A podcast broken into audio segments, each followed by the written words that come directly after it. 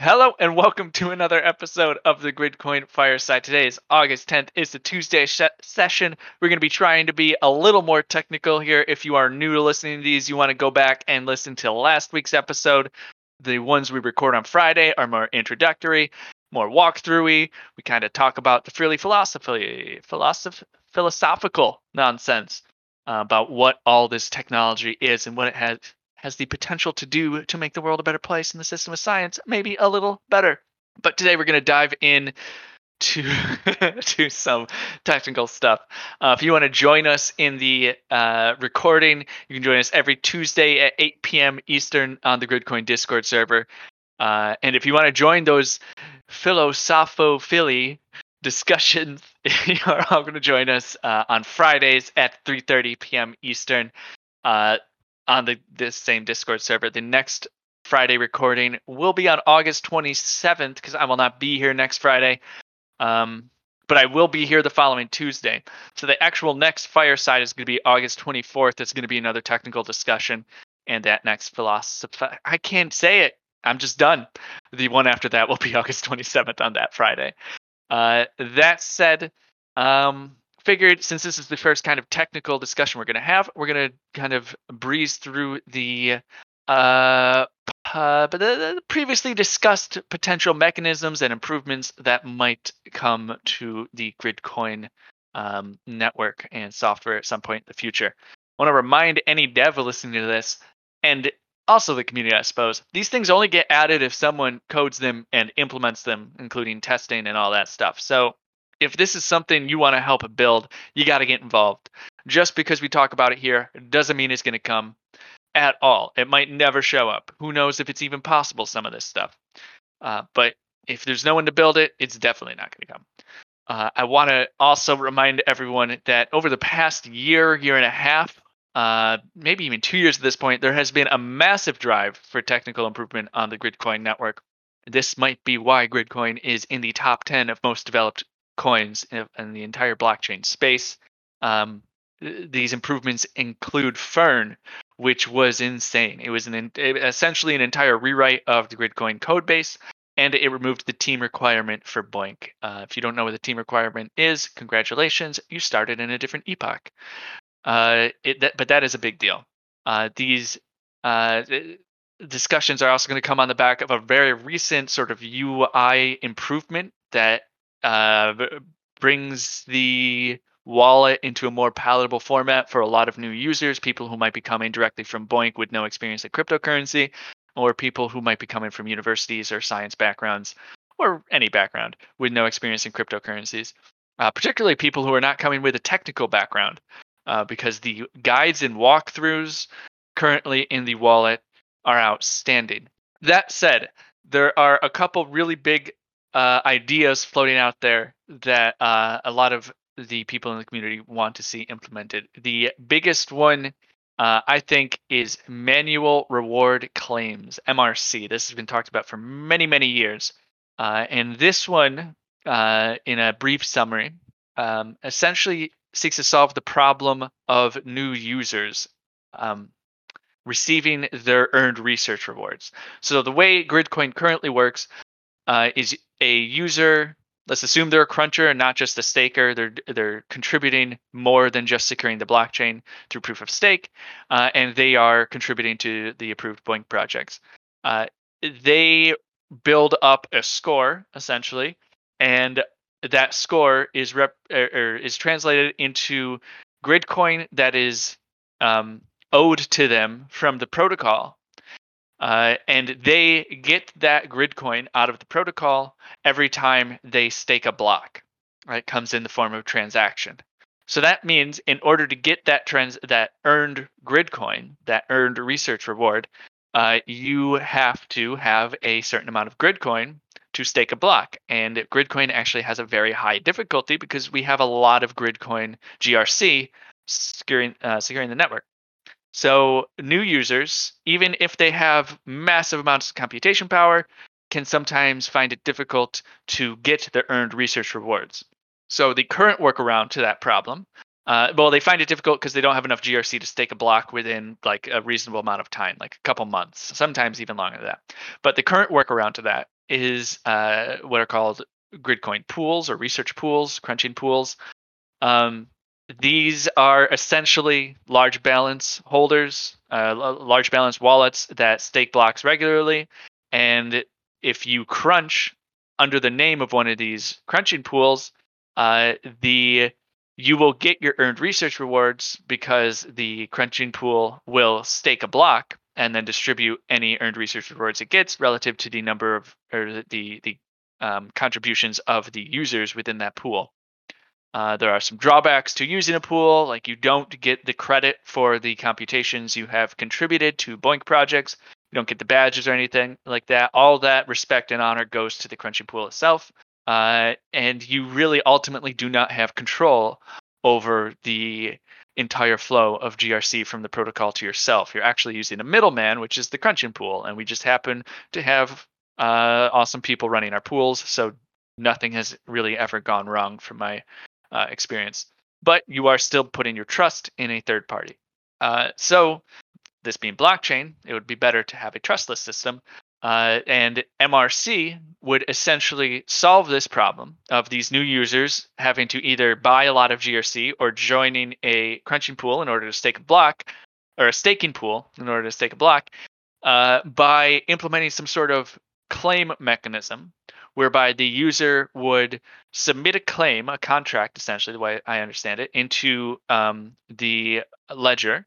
And then uh, at some point, someone would mine that claim and get the GRC to the user who pushed who who submitted this claim and that maybe they push a button in order to submit the claim and pay a small fee like a transaction fee essentially a, a fraction of a grid coin or something like that uh, maybe uh, there are ways the fees change in in cost. Maybe if a lots of people are pushing the button, the fee goes up, and if not a lot of people are pushing the button, the fee goes down.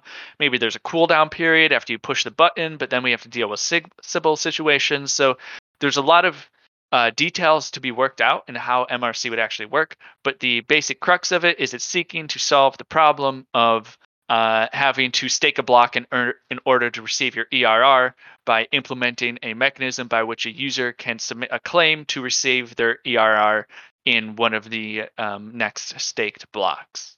I think that was a decent that's summary. Gr- yeah, that's great because that just answered my question. So I'm glad I listened to this. This is uh, going to be a good one. It's be interesting. We've been we've been talking about it a long time.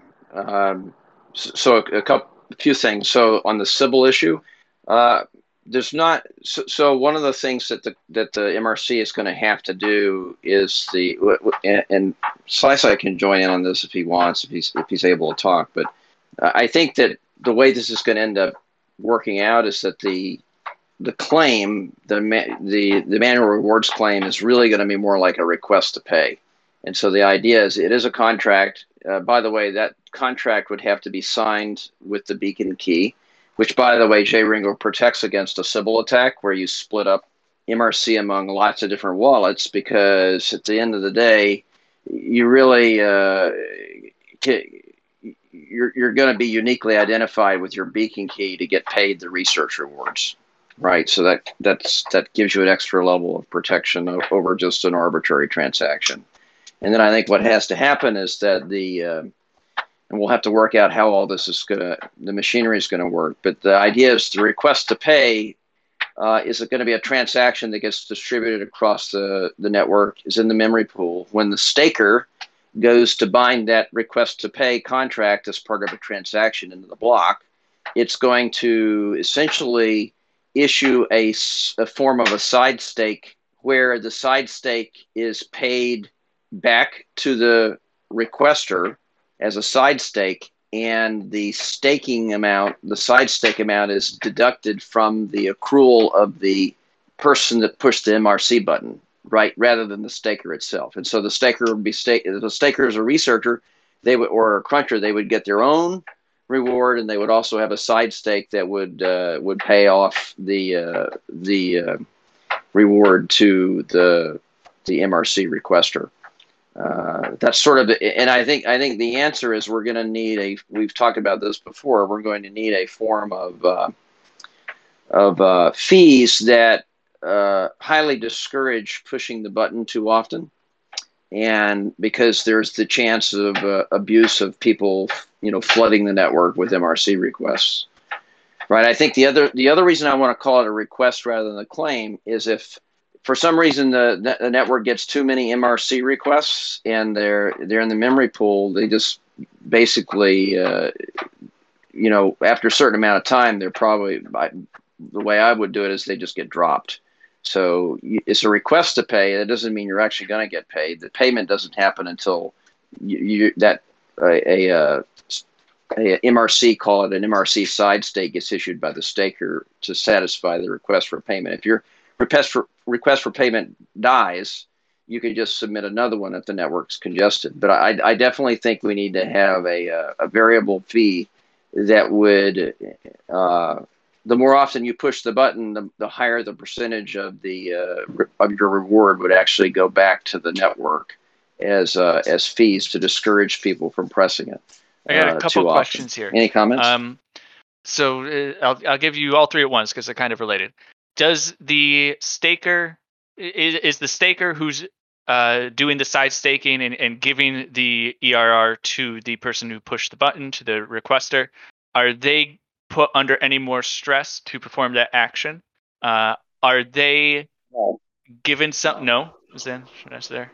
No, just like uh, other than other than they, other than they would get if you charge more fees, they you could actually apportion a you could give them a portion of those fees as a payment for issuing the side stake. But remember, historically, side stakes have been done free, Mm. right? Because it's the staker issuing the side stake. So in fact, stakers, if you recall, receive fees for for the rest of the transactions that are in that block. They don't actually pay fees right? And so the way this would work is if the if you charge a fee which would be deducted against the reward that would otherwise be paid to the MRC requester. So you can think of like the accrued GRC that they have as, you know, result of their research, you can think of it as like a gross payment, right? And then the idea is that the fee there would be a fee deducted from that.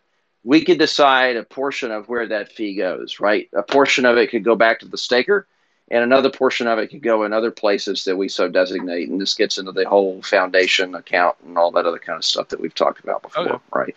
So would it? Uh, so that answers the second question. Does the the the person who stakes the block get a fee from the the cruncher? And it, sounds like we can implement that. And then this the, the next question is: Is there any? Could we, a, a staker choose to uh, fulfill these requests or reject these requests? Like, could I just stake blocks without fulfilling um, request contracts? I'd rather not do that because there's there's other than if you do that you are you you are creating a situation where the if, if a lot of people choose not to pay MRC uh, requests or claims, then you could generate a lot of congestion where basically the claims don't get paid. Because we're not we're not going to be able to allow remember there are only seven usable outputs on the coin stake transaction. We will probably expand that uh, but we can't just let it be an arbitrary amount for a lot of different reasons and so there there'll only be a certain number of slots that are going to be available to be paid per block so for example if you if we expanded from 7 to 15 technically there's 8 but the the, first the zeroth uh, output has to be empty for historical reasons. So in reality, there's seven usable. If you if you went to 15, that'd give you eight more per block. Well, we're running about we're supposed to run 960, but for various reasons, we're running about 900 blocks a day. So if you multiply 900 times eight, that's how many MRC payments you could issue on the network in a given day. Okay. That's a The lot, by the way, but it's not it's one individual actor. the whole system, not one individual. The whole So system. can we uh, so That's can we describe this in like high schooler terms? Let's talk like pizza and Pepsi, except like I have uh, one GRC and a million computers, right? And Jim has a million GRC and one computer. So we want to trade, and I'm going to represent the abstract demand for the whole network, not like one participant. But if there's all of that availability there and nobody does it because you have to opt in, right? If I opt in as like an individual, let me tell you, if I'm an individual and I opt in, and I'm staking 24 hours a day, and I have just let's say 12 outputs that are big enough to stake within a few weeks or a week or less. And all of a sudden, you know, I can reliably stake every day. I'm able to to do at least one a day because I'm going to get what very little magnitude. But if you have a million computers, that's suddenly, uh, even if it's a small fee, I think you would find that there would be at least one person to call that manual claim. So how many how out of balance can it possibly get where you have too many people where basically it's like one person with a lot of GRC may be able to support far less demand. That's but that's not that's expect, you're, what you're, you're afraid you're, of. Yeah, but you're overcomplicating it because at the end of the day, you really don't need to worry how often. Number one, there's absolutely no reason to provide an opt out or opt in for this. For this, that's silly. It's overly complicated. And by the way, you, you don't opt out unless you decide not to stake at all. You don't opt out on which transactions you decide to bind into a block or not, right? That's not that's not functionality that we provide to a user today. You don't get to pick and choose which transactions you decide to bind into a block and which ones you don't. There's a priority protocol to decide that if the network gets congested, but that's not up to the individual user. You're either going to stake and bind transactions into blocks or you're not. And my view on this is if you're going to be a staker, with that comes the responsibility to issue uh, MRC payments if there are MRC payment requests on the network. I think you need to limit the number of slots that are available so that you know it's not abused because it's riding on the coin stake. The, the issue is if we pay it, if we put MRC payments on normal transactions, it's going to be a lot harder and it also I think becomes a lot harder to to make sure that those payments are done correctly and that they actually uh, can't be gamed. So uh, you know I I'd like to hear CySi's opinion on that, but I really feel very strongly we need to pay these as as a form of side staking. I also uh, think from a network analysis perspective, you really don't have to think about how often someone stakes because at a network level there are if a network has 900 blocks per day, there are exactly 900 stakes per day. Now, how many individual unique nodes that is, really doesn't matter, right? The, the issue is the capacity of, of that is how many slots are available times how many blocks are issued per day, right? And that's really what you have to think about. You know, the question about scalability is a big one because that's a fixed number of slots, right? If you have 900 and uh, 900 blocks per day, and you have let's say 10 block, 10 slots that you're allowing on the coin stake beyond the normal uh, output and splits and side stakes. Because remember, today we allow uh, we have the uh, automatic splitting, which can split your your outputs for optimization purposes and side staking, and those have to fit within the seven uh, output limit on the stake. And then you've got if so if you did 10 more that would be 9000 mrc payments that the network could support. Notice that's a constant number.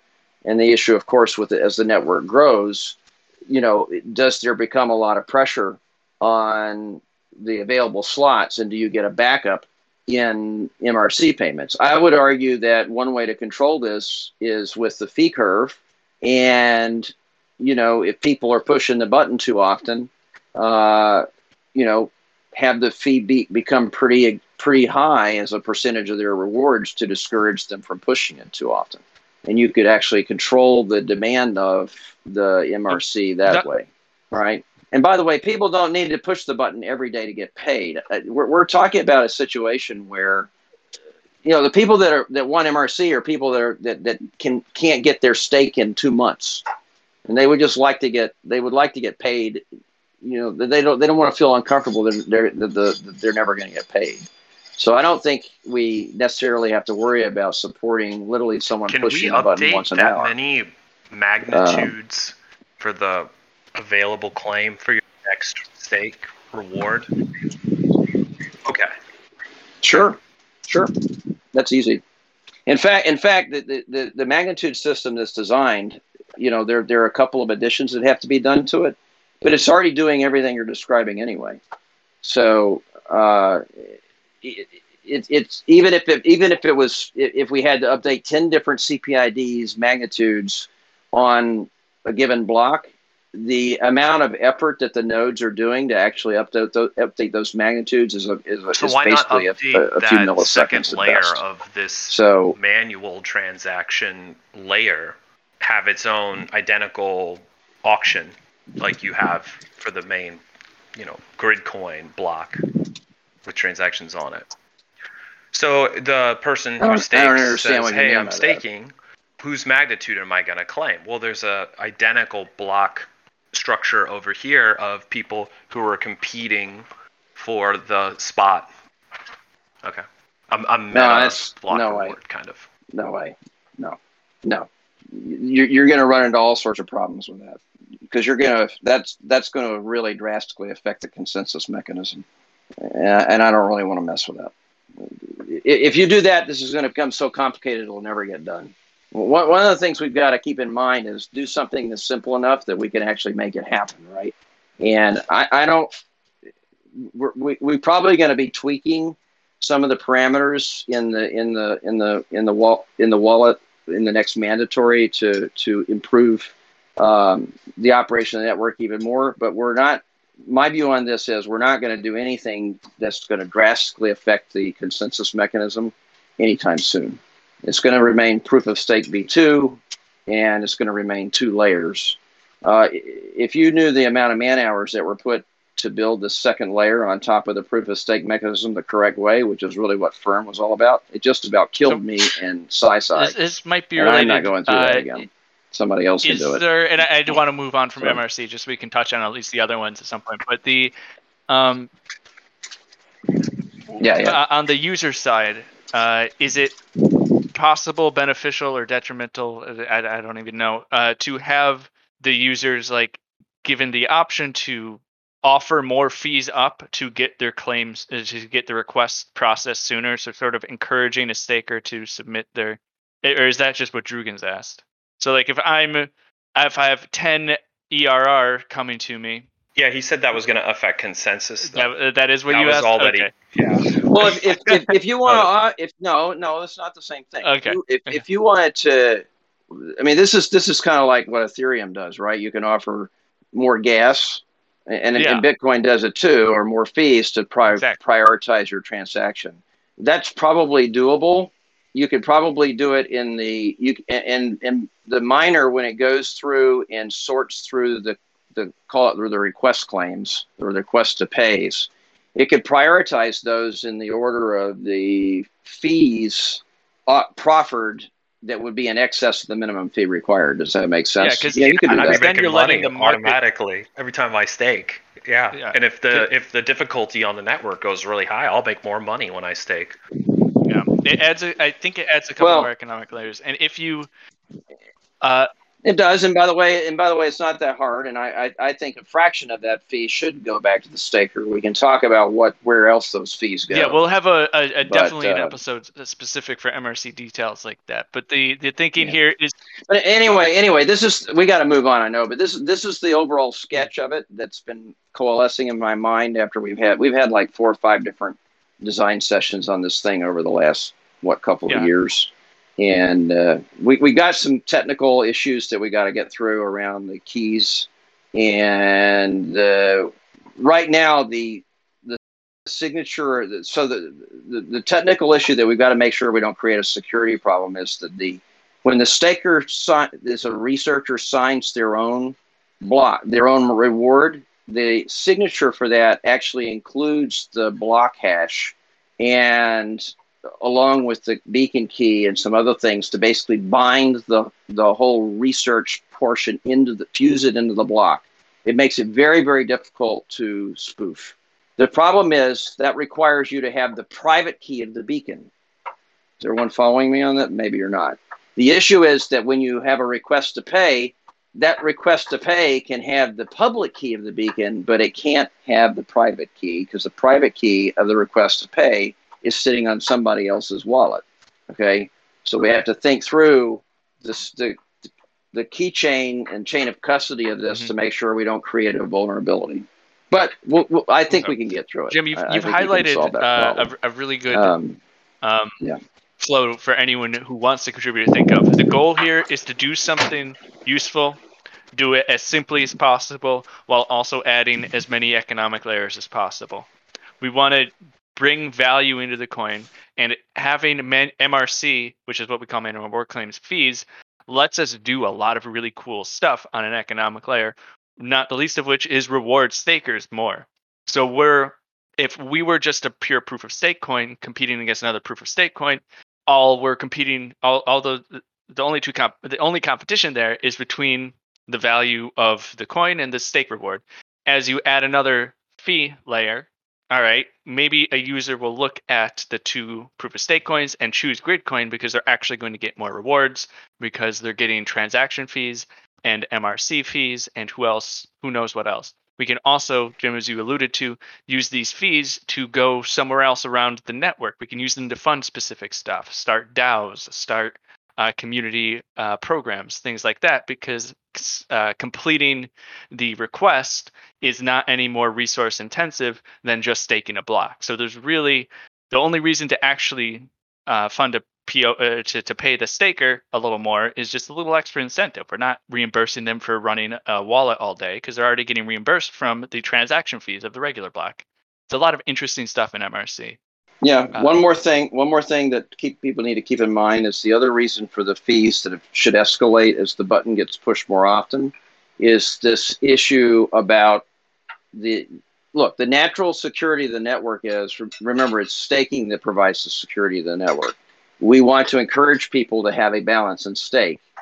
And one of the corner cases that we worry about in in Gridcoin is someone that like goes get rents a cluster for a few days, get generates some ridiculously high magnitude, maybe even tries to cheat on BOINC to generate a high magnitude. And then the the idea is if MRC were available and it were very easy to punch the button, someone could push the button, get paid Gridcoin, and then do what's called a cut and run, right? And we're not I'm not interested in creating that sort of avenue for people to try and cheat. So we have to pay attention to this corner case that gets generated with MRC, which is high magnitude, can push the button very often with MRC, and then that sort of does an end run around the idea that if you look, if you're going to have a high magnitude, the some people may not know, but that the accrual has a 16,384 GRC limit. So if you if your magnitude is so high that you're you're at like the limit you you hit the accrual limit and you don't stake you won't accrue anymore. And the idea behind that limit is it it it makes sure that if someone's operating in the corner of the box we don't want people operating in the corner of the box where they have an extremely high magnitude and they have an extremely low balance. And right so uh, grc uh, or the mrc could lead to operation in that corner of the box if we're not careful Yeah. so we have to have distance. We have to have disincentives to make sure that people don't operate there. That's So- a really good point, and that Okay. it, it leads us perfectly into another thing that we've talked about for many many years, which is any possible changes we can make to the magnitude system. Um, Oh, that's a good one. You want to talk Jim- about that one? Wait, uh, how on. deep do you want to go? you- Could you ever like take Uh, a loan uh, would you against like your the- future? Would you like the blue pill or the red pill? Hold Could you ever- Drake, what's your question? Yeah, could you ever take a loan against your future magnitude if you've got enough to feasibly pay for a stake right away? If you're That's operating in the top right box, you might be able to. Well, yeah, that would over. I don't think that's realistic, but I'm more So just the- trying to figure out like how does this work. A lot of my questions are not meant to be like taken literally. It's more just like, hey, I'm I'm gonna walk here to the opposite edge of this thing and take a look at it, shine a flashlight on it. Like, what shape is mm-hmm. it? You know. let I mean? me let me explain what Jim's describing on, in a in a different way. So the I explained stake on Friday. Like we want people who have a stake in a network to have a louder voice through our voting mechanism and all that. But it, it also applies here. If you have someone who literally has zero stake in the network because all they did was rent a server farm somewhere, and they have no GRC, and they're getting maximum magnitude and using MRC, they're clearly uh, trying to game the system and just walk away with as much money as possible versus if you have maximum magnitude and a staking balance, so you won't be using MRC, great. Get more magnitude if you can. Like we might want to make a situation where that person can continue to get more magnitude because they their stake in the system is actually the hardware they have running. Uh, they've bought hardware and are using it to do science, so they have stake in this scientific system here.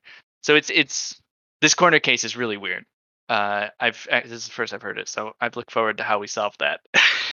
but let's go to changes of the magnitude system. Oh, we got a question in the chat.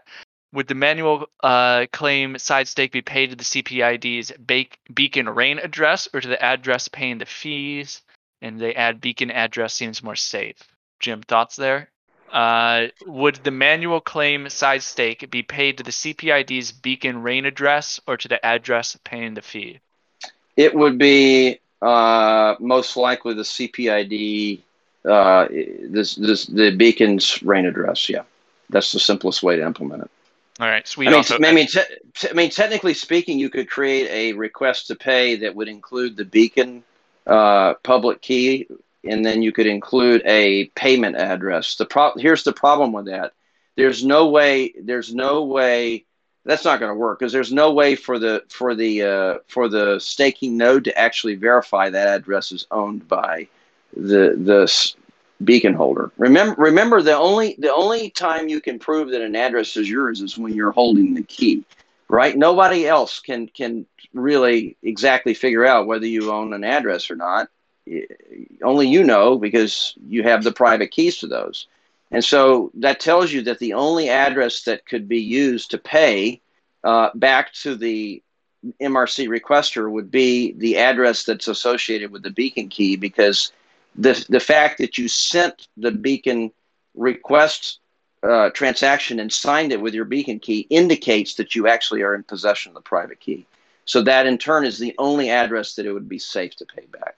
Does that make sense to everybody? I know that's a little bit technical, but that makes sense. Why. Them's makes sense to it. sounds like the people are going to be hitting the faucet and using it to get their manual reward claims. So it's probably going to get used the way we well, most people here might expect it to get used, and a lot of this stuff hopefully is just, yeah. Empire's not even here. Ah, oh, he was gonna be my fall guy for uh, getting yelled at. All right, uh, let's let's keep want, going. Yeah. Uh, yeah, let's touch on magnitude. Uh, Jim, go for it. well, look, look so so the so let, let's go back through essentially the same discussion that that Jay Ringo did the other day, but this is a little bit more technical, right? So the issue, the, the first issue that we that the magnitude system in its current state has to deal with is the fact that different projects have wildly different uh, rates of credits that they or, award for BOINC, right? So you really, it's like we how many we have what 17 or 18 different whitelisted projects right now because a couple of them are on the gray list and but that's 17 you could think of that as 17 or 18 different currencies because a credit on project 1 is awarded completely different than a credit on project 2 so there is no there is no right now there is no yardstick that's available to compare easily what a credit on project 1 means in comparison to what a credit pro- is on project 2 the immediate thing about that is, is you know those BOINC stats where everyone adds up and gets the total credits. Quite frankly, it means that that measure, which is of adding up all your credits across all the BOINC projects, is a meaningless number. It's like adding pounds and dollars and francs directly without doing any conversions.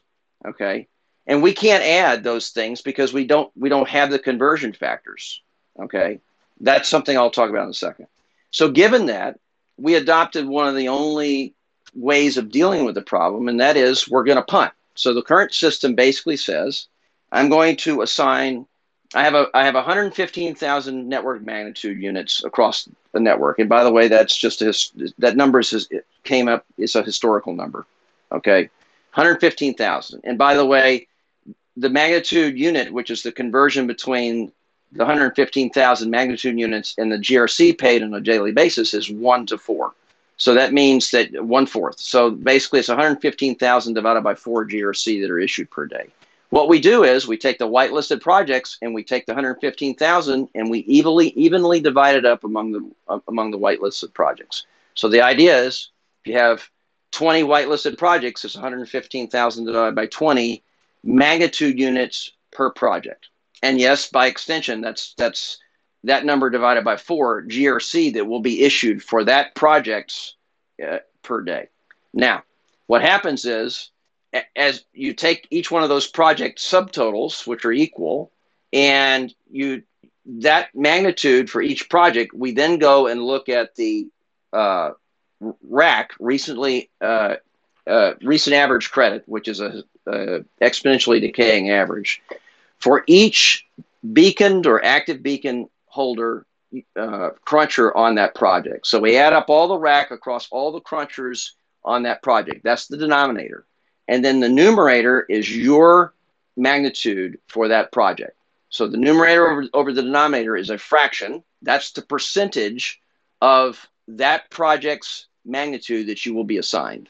Okay. And then to get your total magnitude, if you're crunching on seven products projects, you add up the seven sub you know the seven different numbers, which are seven different fractions you're assigned, and then you total it out, and that's your total magnitude. Okay. That's how the system works today. It is the simplest system that I hate to use the word fair. It's the simplest system that avoids having to try and create conversion factors between project A, project B, project C. Is everyone following me on that?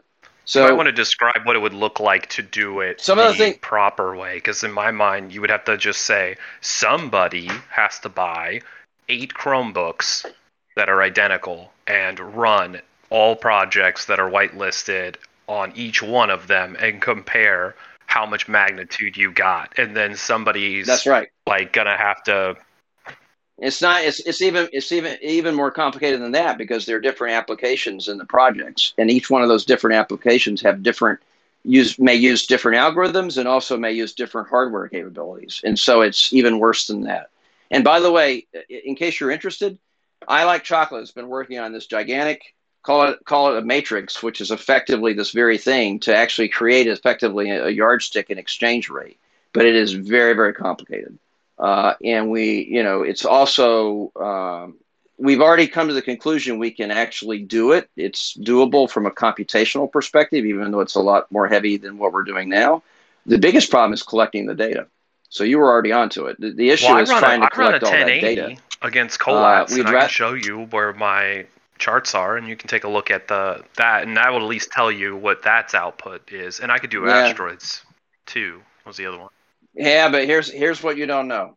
So number one, the way BOINC statistics are collected, uh, obviously people don't have to crunch just one project at a time.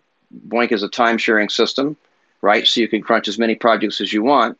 And there are weaknesses in BOINC that people can fudge or or or um, uh, fake out their hardware. So you can actually fool BOINC into believing that you have a different type of hardware than you actually do. Now, I don't have to tell you that that could cause a lot of problems. In, yeah, my BlackBerry, that was the one that was doing all that crunching last week. Yep, calculation. Right, right, right, right. So, so that you know, the, it there's a lot there's a lot of complexities to that. So, so that's sort of the so what you were suggesting is sort of the the ideal state. We'd love to be able to. We would love to have let's call it a flop, right?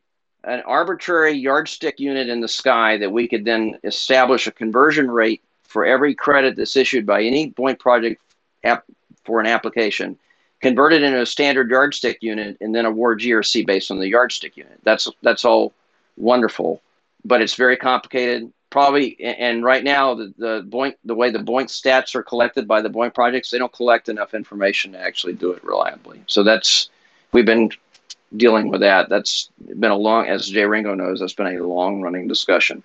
There's a middle ground. There's also the ability within the current system to instead of using an equal division of like, okay, you have 115,000 network uh, magnitude, right?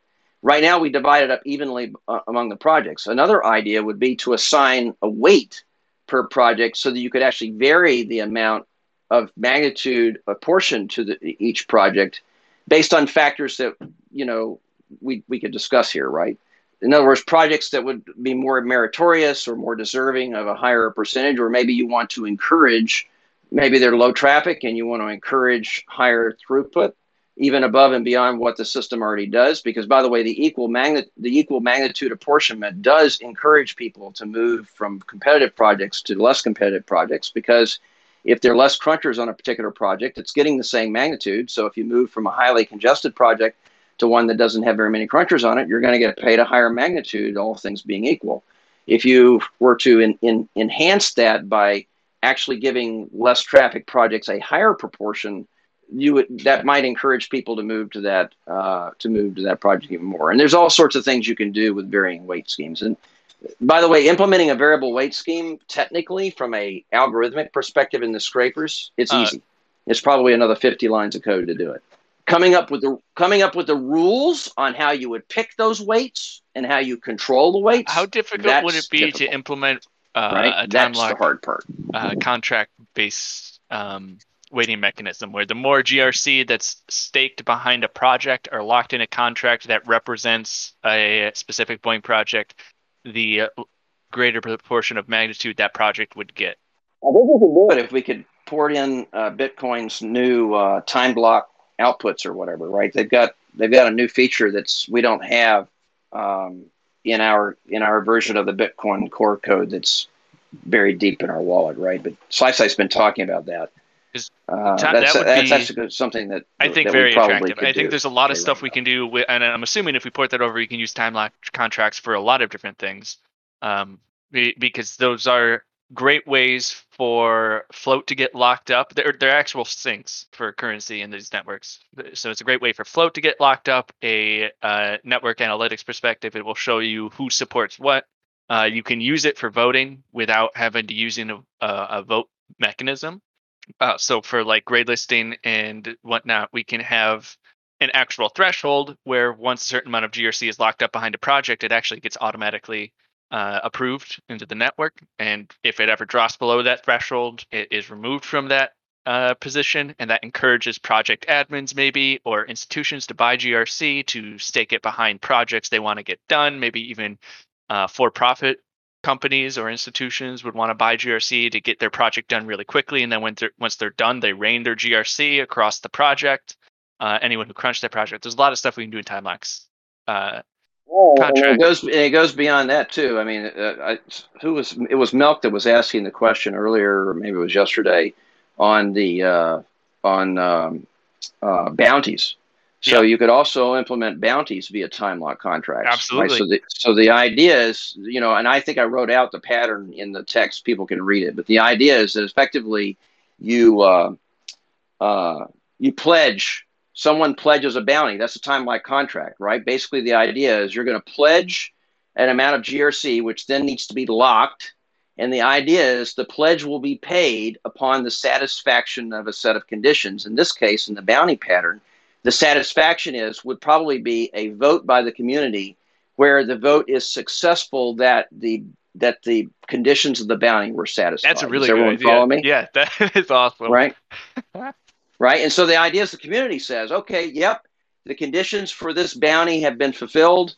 Community vote passes. Once the vote passes, it unlock. It's the trigger to unlock the contract. The bounty gets paid. That's really cool. It's the idea. It's the, it's the ideal combination of human and computer control, right? So the people are the, make the ultimate decision, but there is no capriciousness to it. Yep. Right. In other words, the the the the, the poll either passes or it doesn't pass. Does everyone follow me? So that's pretty cool. That's just another example, and there are a lot. There's a lot of reasons why I think we got to get that capability. yeah, here. absolutely. That's that's really um, cool. So the the going to what Agent P says in the in the um, chat here to bring us back to magnitude because I derailed us. Sorry, uh, but time lock is a feature that magnitude we could use to change the magnitude system. Uh, he says, I like giving project admins the ability to throttle their own magnitude according to their needs out to a maximum that is uh, the equal distribution number. That's an interesting idea. Uh, there's actually a lot of different ideas around magnitude and how to distribute GRC, how to distribute the magnitude to the different projects, just floating around in the community that I've seen. Uh, beyond what Jim has already described, and Jim has described the big ones uh, the big issues with magnitude and the big potential um, improvements to magnitude that could come. But I think the magnitude system and the um, I can't remember what we talked about right before that. uh, MRC. Those two systems are actually two of the more interesting uh, structures rather to work on within the Gridcoin network right now. So if anyone is interested in contributing to these, and like Jim said, some of these things are just 50 lines of code. They're actually really easy to develop from a technical standpoint, but the rules, uh, which are something anyone can work on, whether or not you can uh, write code or not, are are difficult. They require just a lot of people to think about it and to think about these corner cases what could go wrong? How could we make it better? How can we incentivize people to do what we want them to do which at the end of the day is contribute more to science? So you don't need to write software to contribute to a lot of these changes. This is me encouraging everyone to get involved. Uh, sweet asks would a time locked uh, utxo be able to stake? Yeah that's an interesting question. Um, i i don't know of any coins that have time locks that stake contracts at stake. But then again, there's got to be a way to set up like a CD. so lock- I think I, so. Remember, in a stake, it comes back to you, right? So you're not you're not really exchanging ownership in a stake, but the idea, the thing that makes me nervous about that is the whole point of the stake is that you're you're actually really are putting your coins on stake, which means if you do something crazy that violate the rules of the network, you could theoretically lose that stake, right? That's what that's, that's what it means. Uh, if everyone plays by the rules, by the way, there's absolutely no risk in staking. You're going to get your money back, and you're going to get you're going to get your P your your your uh, proof of stake reward and your re- research rewards on top. I think that the uh, the worry about allowing pledged funds or time lock contract funds to stake is that you're now establishing two payment conditions on essentially the same coins, and I think that's a little that's a little squishy. So I'm I'm a little nervous about that. I think you could technically do it. I'm not so sure we would want to. Noted. Uh, other improvements, unless Jim, you want to talk about magnitude anymore? We'll probably no, I dedicate think a whole episode. I mean, we, we, yeah, I mean, if we do what we've done before, this you could spend the whole hour plus talking about that yeah. one. yeah, so I think we let's leave that one alone. All that right. was a yeah, definitely an interesting one, guys. Get involved with there.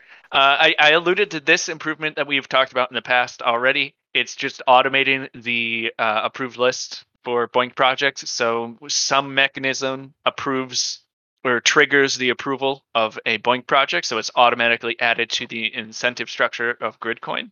And we can automate the gray list because the gray list, um, I think, developed by GUK, right? I hope I'm not screwing that up. The the protocol of the gray list is actually just a bunch of numbers that once triggered, it, the thing gets gray listed.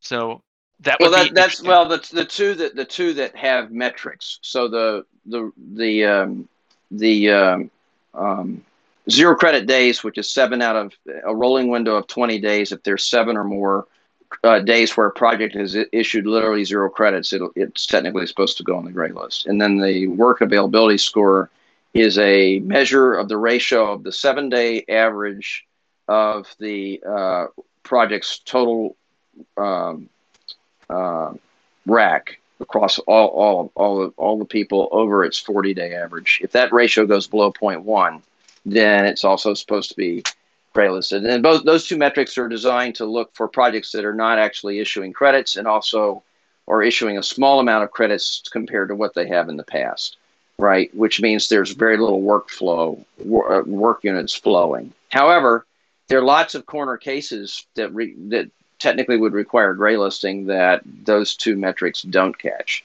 Right. And so we still have, I mean, like a project that's just dribbling out work GPU units. Grid. And by the way, GPU, GPU grid is a perfect example. Yep. It, there have been weeks where the GPU grid passes on the work availability score and it barely skirts by and passes on the ZCD. But the problem is it's not really producing enough work units to satisfy everybody. But the, the work, because it's constantly a low supply, the work availability score ends up being looking high because both the numerator and denominator are both equally low.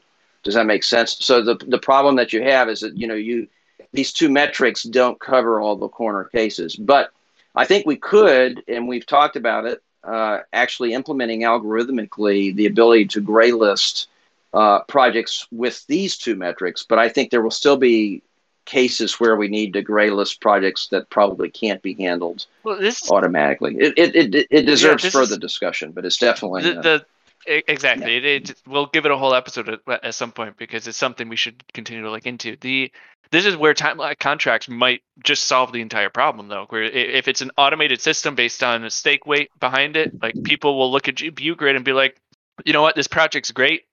I would love to support it, but until it, it, it gets its shit together, for lack of a better phrase, uh, I'm gonna not put my GRC behind it because I don't. I I think it's not. It's not stable enough.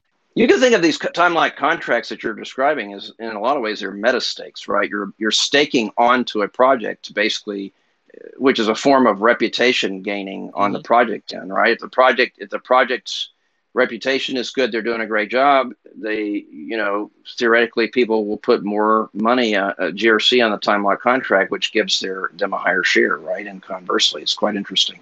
And the idea is people vote with their feet if things aren't going well Yeah. right? Which sort of takes care of the gray listing problem on its own, even though it may be a little soft and not not be very fast in the way that works. But it- those those are all great ideas. Yeah, Um, and and sweet. I know you say you don't need to take this on there, but I want to because I have a response to this part. Uh, he says he was thinking of uh, the time locks in context of whitelisting votes or magnitude share distribution. So if you're like have a lot of GRC locked behind a project, it gets elevated in magnitude. Am I, as a user, going to have to choose between staking a block and getting rewarded for staking that block, or putting GRC behind a project that I think should get supported? And I think this is where the economics comes in and sort of the game theory. How do we want people to act? Um, because we can absolutely That make might work. though. contracts. So if It- you it- have a time if you have a time like contract where the eventual trigger for disbursement of the contract is only back to yourself, in other words, you're you're basically locking the the money up for a period of time, and then at, at the end of that period of time, it's going to be released back to you. That's quite frankly, that's really a meta stake. That's a that's a long period stake. I think you could allow that. I think you could allow those to actually stake. You can also Because- add other terms to it too. That that is exactly like a CD where you could say if you keep your GRC locked up behind a project for 10 years, you get X percent in interest over those 10 years, encouraging people to keep it locked up for longer or That's whatever. right. But I, th- I, I think to keep it simple, the conditions Yeah. would have to be the, the pay the pay trigger has to be back to you. Yeah, It's like putting your it's like, like putting your money in a savings account or, Yeah. a CD and then getting uh, paid an interest on top when you get the money back, right? right and you Yeah. could withdraw it early if you would claim you submit it for you're, going to say i'm going to keep it locked behind this project for five years and if you want to withdraw it early you surrender some of the interest you earned or or whatever or it just stakes a block for you who knows how that would actually but i think there's a lot of potential there good um, discussion on that. yeah, definitely. All right, whitelist, graylist automation. We already did that. Approved list, graylist automation. Already did that. Uh, MRC did that. Magnitude, magnitude mechanism improvements. Already did that. Uh, treasury system. We'll touch on this just loosely. Um, the treasury. sy- Well, the the uh, automation of the approved list and the gray list is seeking to solve the problem of um, when we pull a project to get added to the approved list to get incentivized with GRC and it gets approved, we actually need to have an individual go in and add it to the uh, to the scraper files. And that is a trusted party. We want to get it trustless. So if we're able to automate it, we can have a trustless system. Uh, the magnitude mechanism improvements we already talked about. Jim covered the problems that's seeking to uh, solve. The treasury system is seeking to solve how we fund development and how we fund uh, outreach and really science, gr- like grants for actual scientific research. Because if we're able to, if we want to actually fund like someone's science project, whatever they want to build a volcano, uh, and they need ten dollars to do it, how are they going to get those ten dollars? Well, if we take some of the fees and like the transaction fees, or if we don't want to touch transaction fees because those are wholly in the blockchain space, uh, some of the MRC fees or any other fees uh, or, or funding mechanisms we develop, and we put it into a grant system where the community maybe votes on grants or or network rather votes on vet grants through the voting mechanism or through time lock contracts. Um, and this person puts up their proposal to build a volcano for ten dollars, and the network approves it, they get ten dollars out of the grant fund. That is network owned. No individual owns it. Uh, no one can run away with the money really because it's just in a contract. No one can get corrupt because it's just in a contract. The network owns it.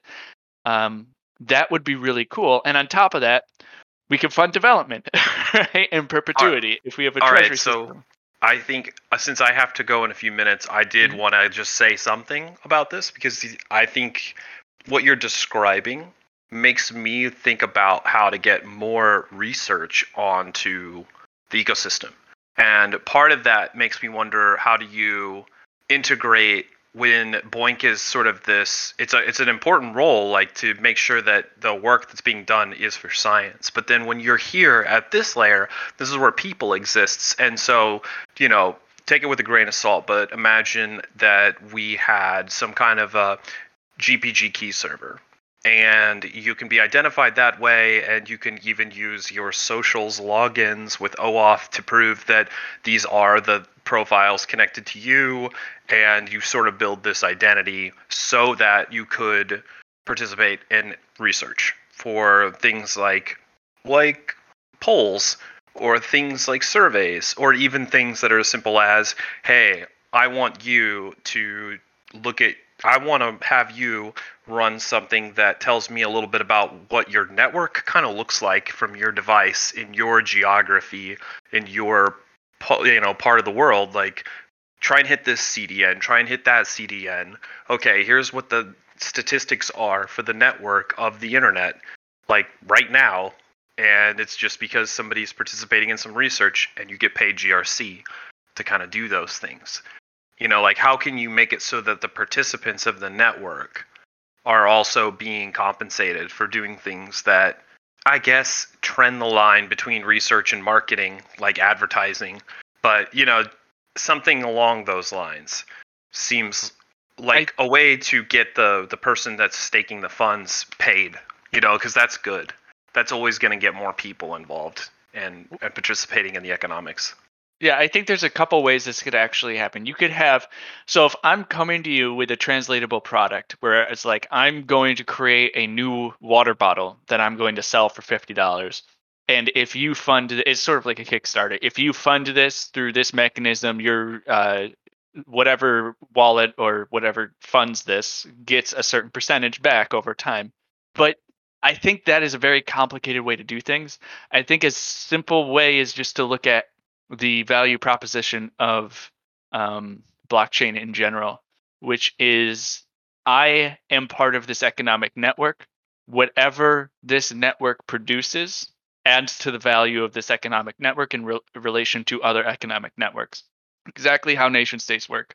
Uh, so if I fund good science, I actually get paid, not directly, but the um, if I have 10 GRC and I use one of them to fund science, uh, and that science produces something of value, and everyone knows that that value came, that product came from my network, the nine remaining GRC are going to be worth what would have required me to have 11 GRC before, right? So it, it adds, it's value added by product production. Um, but that is just my opinion. I know other people might uh, think we have to develop other mechanisms to actually pay people who are surrendering some of their fees to this treasury system. Um, but the again, the goal of the treasury system, and this is the type of the discussion we have to have around how to actually implement it. But the goal of it is to make sure we can continue to fund development once the foundation walls runs out, foundation wallet runs out, uh, and and any benevolence, and, and once Jim runs out of benevolence. Uh, so we've we've that is the problem. The treasury system is a proposed solution to it. Uh, if there are other ways to solve that problem, I'm sure people would listen. Um, anyone want to talk more about the treasury system? Okay. Other We got we got we got one more we should talk about, and that that's the uh, adapter that SciSci wants to Absolutely. write for for uh, folding at home. So we should cover that one, and that's probably all we have time for. yeah, agreed. Uh, I mean, do you want to cover that?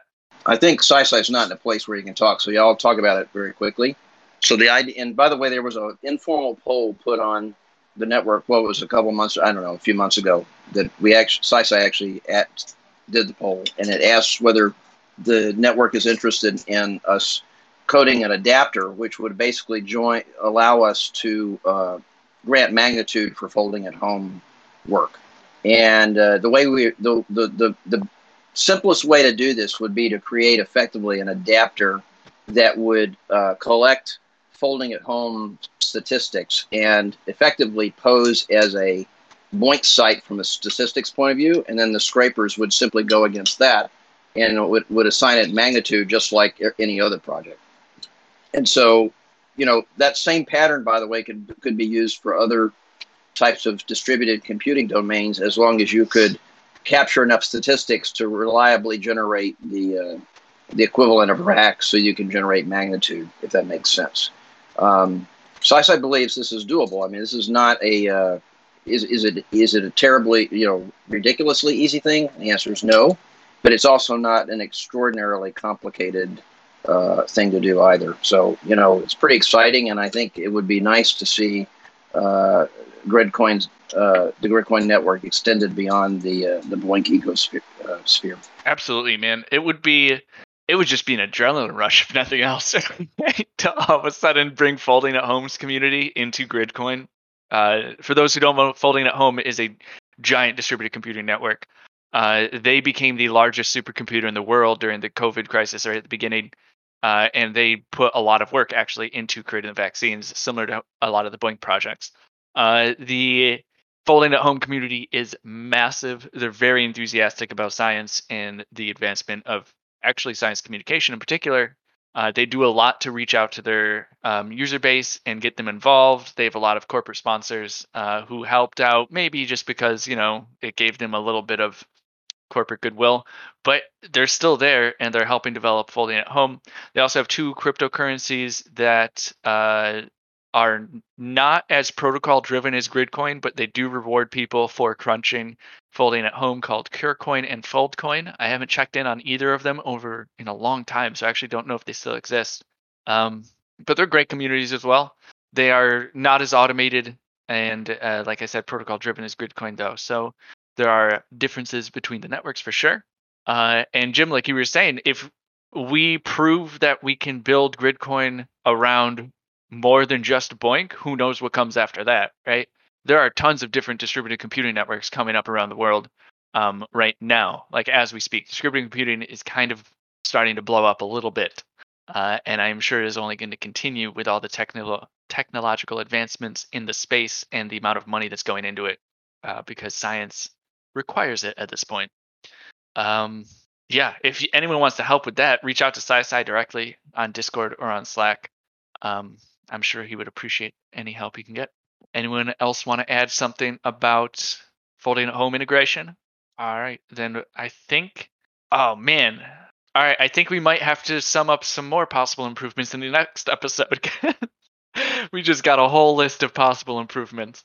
Um, wow, Alex. Well, fuck, man. I'm gonna go cry. it's my favorite podcast too. Uh, we'll be back the Tuesday following next, so August 24th at 8 p.m. Eastern again for another technical discussion on who knows what happens between now and then. Uh, until then, though, happy crunching. Thanks, everybody. I got to run. Have a good one. See you, Jim.